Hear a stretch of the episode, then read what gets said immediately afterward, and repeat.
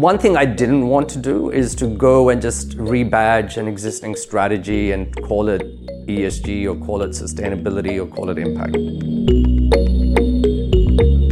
Opportunists, gamblers, scammers selling get rich quick strategies. The investment industry has always flirted with short term mentality.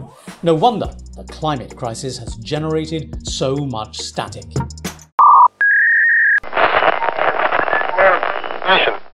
Welcome to JOOTS, a show about jumping out of the system, jootsing, bringing fresh thinking to entrenched problems. Now, even though the sustainability and impact investment space has been growing rapidly, its evolution has been uneven at best. For many so called ESG and impact funds, even defining their terms and their goals has been problematic. Munib Madni's path has been much more focused and organized. A path that's led him from traditional investment management at one of the big global firms to starting his own practice with his own bespoke analytical framework. The latest step in that evolution has been the creation of a unique collaborative coalition that tackles climate not just as an investment challenge, but as a practical one. We'll talk about the Gigaton Coalition in part two, but we began the conversation by talking about his background and the evolutionary impetus he's bringing to the world of investment. My investing career started in 94. So since 1994 till now, I have always been a fund manager. And uh, what I mean by fund manager, investing for institutional and retail investors. And about 10 years ago, I started seeing the need by institutional investors, at least, not retail, but institutional investors, that they wanted to move their portfolios from a risk return outcome to a risk return sustainability outcome. And in the last five years, some of them even started talking about risk return impact outcomes. And I think for that to be achieved, seven years ago, I started thinking about how does investing have to change? Uh, and the more I got deeper into that for my clients, I decided this needed a bit more attention from my own side. So, and how I sort of think about investing, my philosophies of investing, my skill sets of investing. So, I left and did a Masters of Environmental Management in 2019 and 20. I also left my previous institution, uh, which is Morgan Stanley Investment Management, to set up Panarchy Partners. So, tell me a little bit about the industry evolution itself, not just your personal evolution, but the industry evolution. I mean, did you notice around you that change into more impact lenses coming in? How did that begin and how strong was that trend? So, so I think first we need to just remember that the investment management industry is an industry that is not open to innovation unlike most in other industries. And from that perspective, even when sustainability and ESG started coming into the funds management, investment management space, my space, uh, let's say in the last 10, 15 years, it was always done at a very small, incremental, without upsetting the clients, without telling them that my strategy has changed.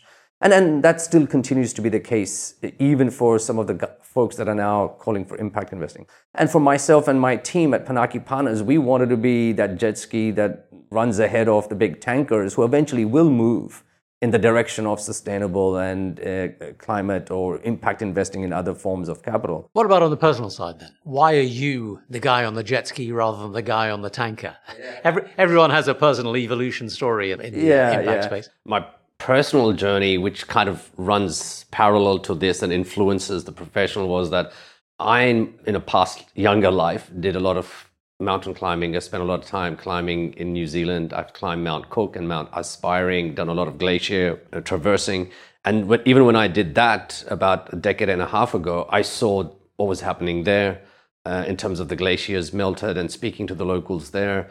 Um, I've done a marathon in Arctic Circle, speaking to the locals there. So I had, on a personal level, enough, you could say, experience of seeing what climate change was doing to some of these places that are not are off the beaten track. So as you're saying, my personal journey of climate sort of awareness was kind of parallel to my professional journey, and now they've come together in a way.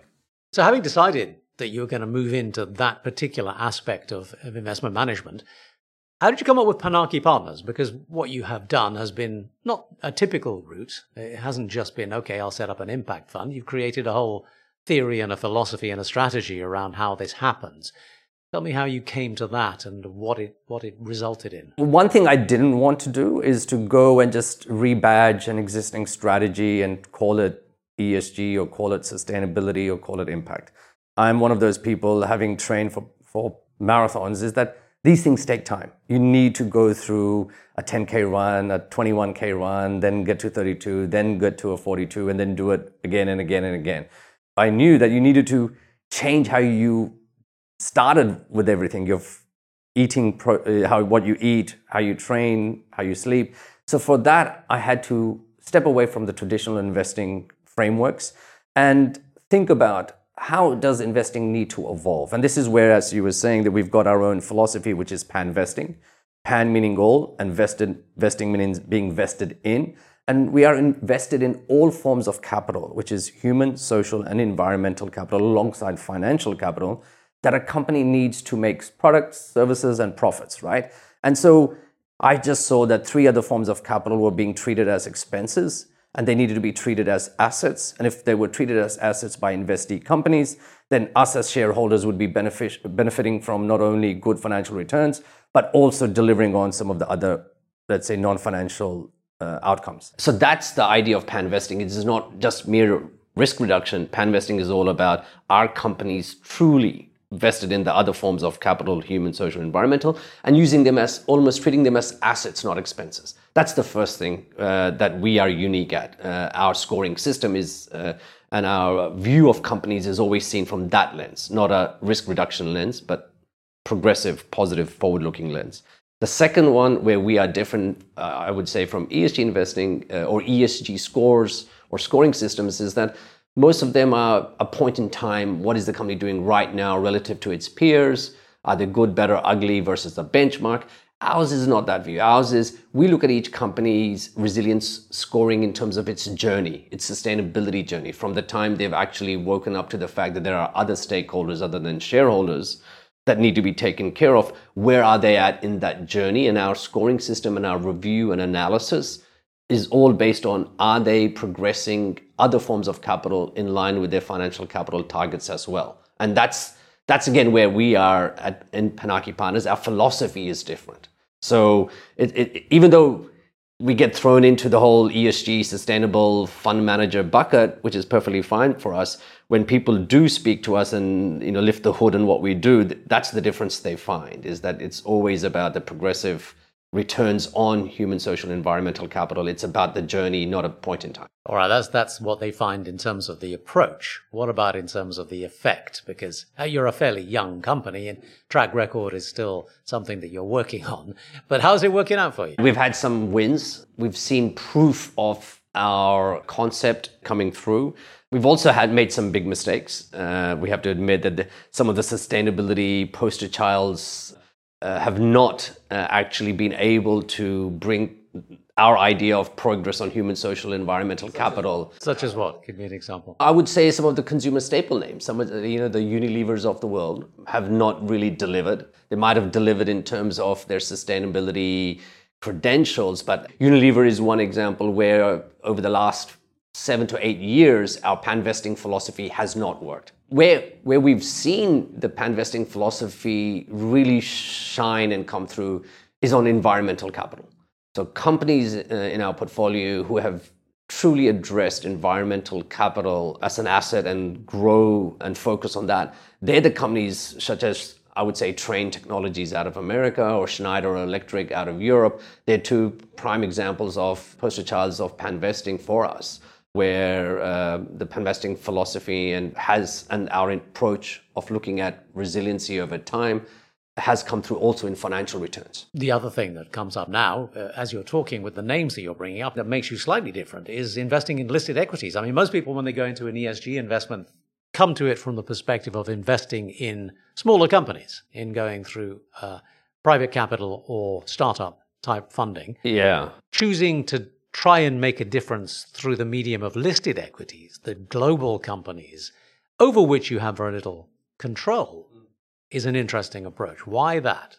I think uh, uh, uh, if you look at sustainable investing and impact investing, many people, as you said, do f- try to focus on the new brand, new idea. They think that the change makers only come in the form of new innovation and disruptors. There's this there's this idea that we've kind of taken from uh, technology, especially from the early 2000s. We've learned that oh, any new innovator has to be a disruptor, right? Tech is sexy, innovation is sexy, startups are sexy. Yeah, exactly, right? And some of that might be true, and that's why you th- you saw people investing in Beyond Meats, right, or various other sort of new technologies over the last you know decade or so. But I think one area where people have ignored uh, is that the traditional incumbents most probably have the most potential impact, and also they have the biggest ability to make a change towards sustainable sort of practices. I don't know if you know, and the listeners know, that there are two companies in Japan whose collective scope one, two, and three is greater than Australia as a country. Two. So while everyone, all the investors around the world are putting money to work on the private equity side and hoping for technologies to emerge that will carbon capture or carbon capture and store, right under their noses, they have companies in their portfolio currently, if they engage with, if they help, they support, provide climate solutions to, they can reduce their carbon emissions substantially more. Now, why has that not happened? And that is where we're coming from, and that's where my team are coming from, is like, there's got to be a reason why a Hitachi or a Toshiba or a Toyota or a Honda or many other companies around, at least in Asia Pacific, and this applies globally, why aren't investors, big institutional investors, small retail investors, why aren't they coming together and saying to these companies, please reduce your scope one, two, three, or especially your scope three, because the impact of that would be massive. So the leap is not easy. We fully respect going from sustainable to impact investing in listed equities has a lot of hurdles, a lot of challenges, but at least we humbly are pro- proposing a solution especially when it comes to climate and carbon. What evidence do you have that your approach and what you're doing is actually delivering change, either in the environmental space or anything else? So much of the conversation is around how active investors uh, and uh, you know boardroom revolt has actually not managed to deliver too much in the way of making companies change their ways. Actually, I, I don't know if that's correct because if you look, uh, at least for the last decade, there's been numerous instances where small shareholders have actually been able to move the needle uh, with big companies. Whether you look at Nestle in 2013 with water, uh, how they used water in their processes and in the products. We had Shell and Exxon had to remove board members or put on sort of climate focused board members. So I think there are increasing signs that small shareholders can actually influence the board, can actually get them to make significant changes to what they're doing. In my 30 years of engaging with companies, I have found that most companies are willing to engage in a positive way as long as it's non threatening and value add. And as long as we're doing those two things, then uh, listed companies have always positively reacted. How is that different to uh, the standard approach to impact investing? How, do you, how does that differ from other companies who are getting into this space? What I've shared with you is not impact investing. What I've shared with you is, you could say, sustainable investing, ESG investing plus plus, or what we call pan investing. So, impact investing is a, is much more evolved. And that is where the biggest problem for the industry is that most people are still trying to understand the difference between your sustainable outcomes, where financial returns is still very important, if not a priority, but you're doing it with minimizing negative externalities. And that's what our first fund, Global Panvest Fund, does. That's what our panvesting philosophy at its core started doing five, six years ago.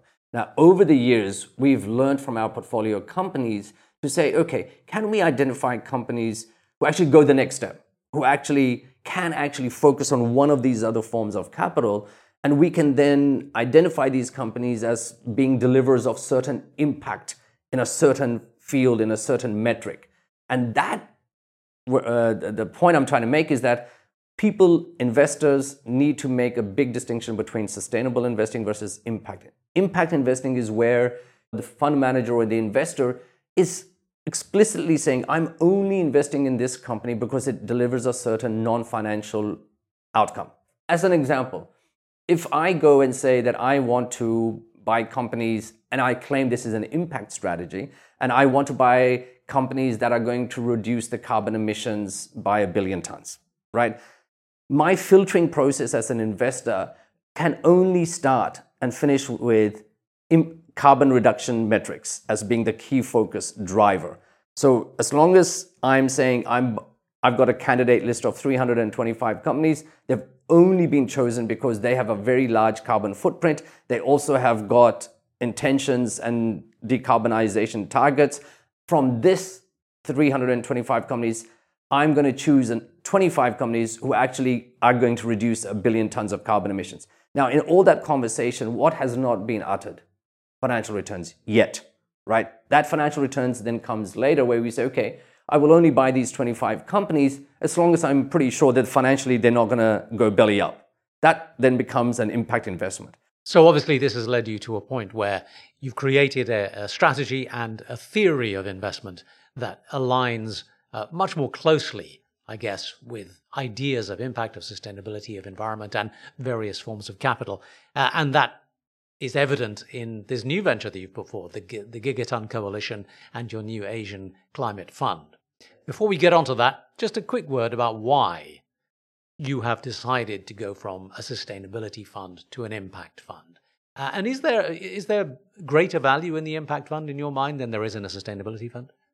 Most investors, traditional investors, still don't fully appreciate that the tools, the skill sets, the frameworks required for impact investing are very different from traditional investing and even a lot more evolved from sustainable investing. So an average investor can become a sustainable investor, ESG investor, but for them to then move to the impact investing is not a simple step. It is a pretty big step to take. That's the first thing I want to highlight to most people. And people who would agree with that are the people who've been doing impact investing for decades. And these are your developmental financial institutions, these are your uh, non for profit organizations, these are your foundations and charitable institutions. They've been doing impact investing for, with all their frameworks. And they've, over the last three, four decades, they've developed fairly clear guidelines, frameworks, tools, and principles that need to be deployed for anyone to claim impact and additionality, right? Now, that jump from sustainable to impact investing, even internally for us, has taken us two years of back and forth, back and forth on a few strategies before now we have come to the conclusion that at least in the listed equity space, we can deliver impact at scale and with integrity. And this is where the one thing that we had to innovate is the Gigaton Coalition. That was the that was that is one of the key elements of listed equities, in our humble opinion, being able to graduate or evolve from just being sustainable investments to impact investments. And that is the reason why we created the Gigaton Coalition. And in the next episode, we'll hear about how the Gigaton Coalition is introducing a different kind of shareholder activism. By uniting investors, investees, and solutions providers, the coalition is aiming to accelerate the adoption of practical and collaborative real world strategies that will help Asia's biggest polluting companies slash their carbon emissions.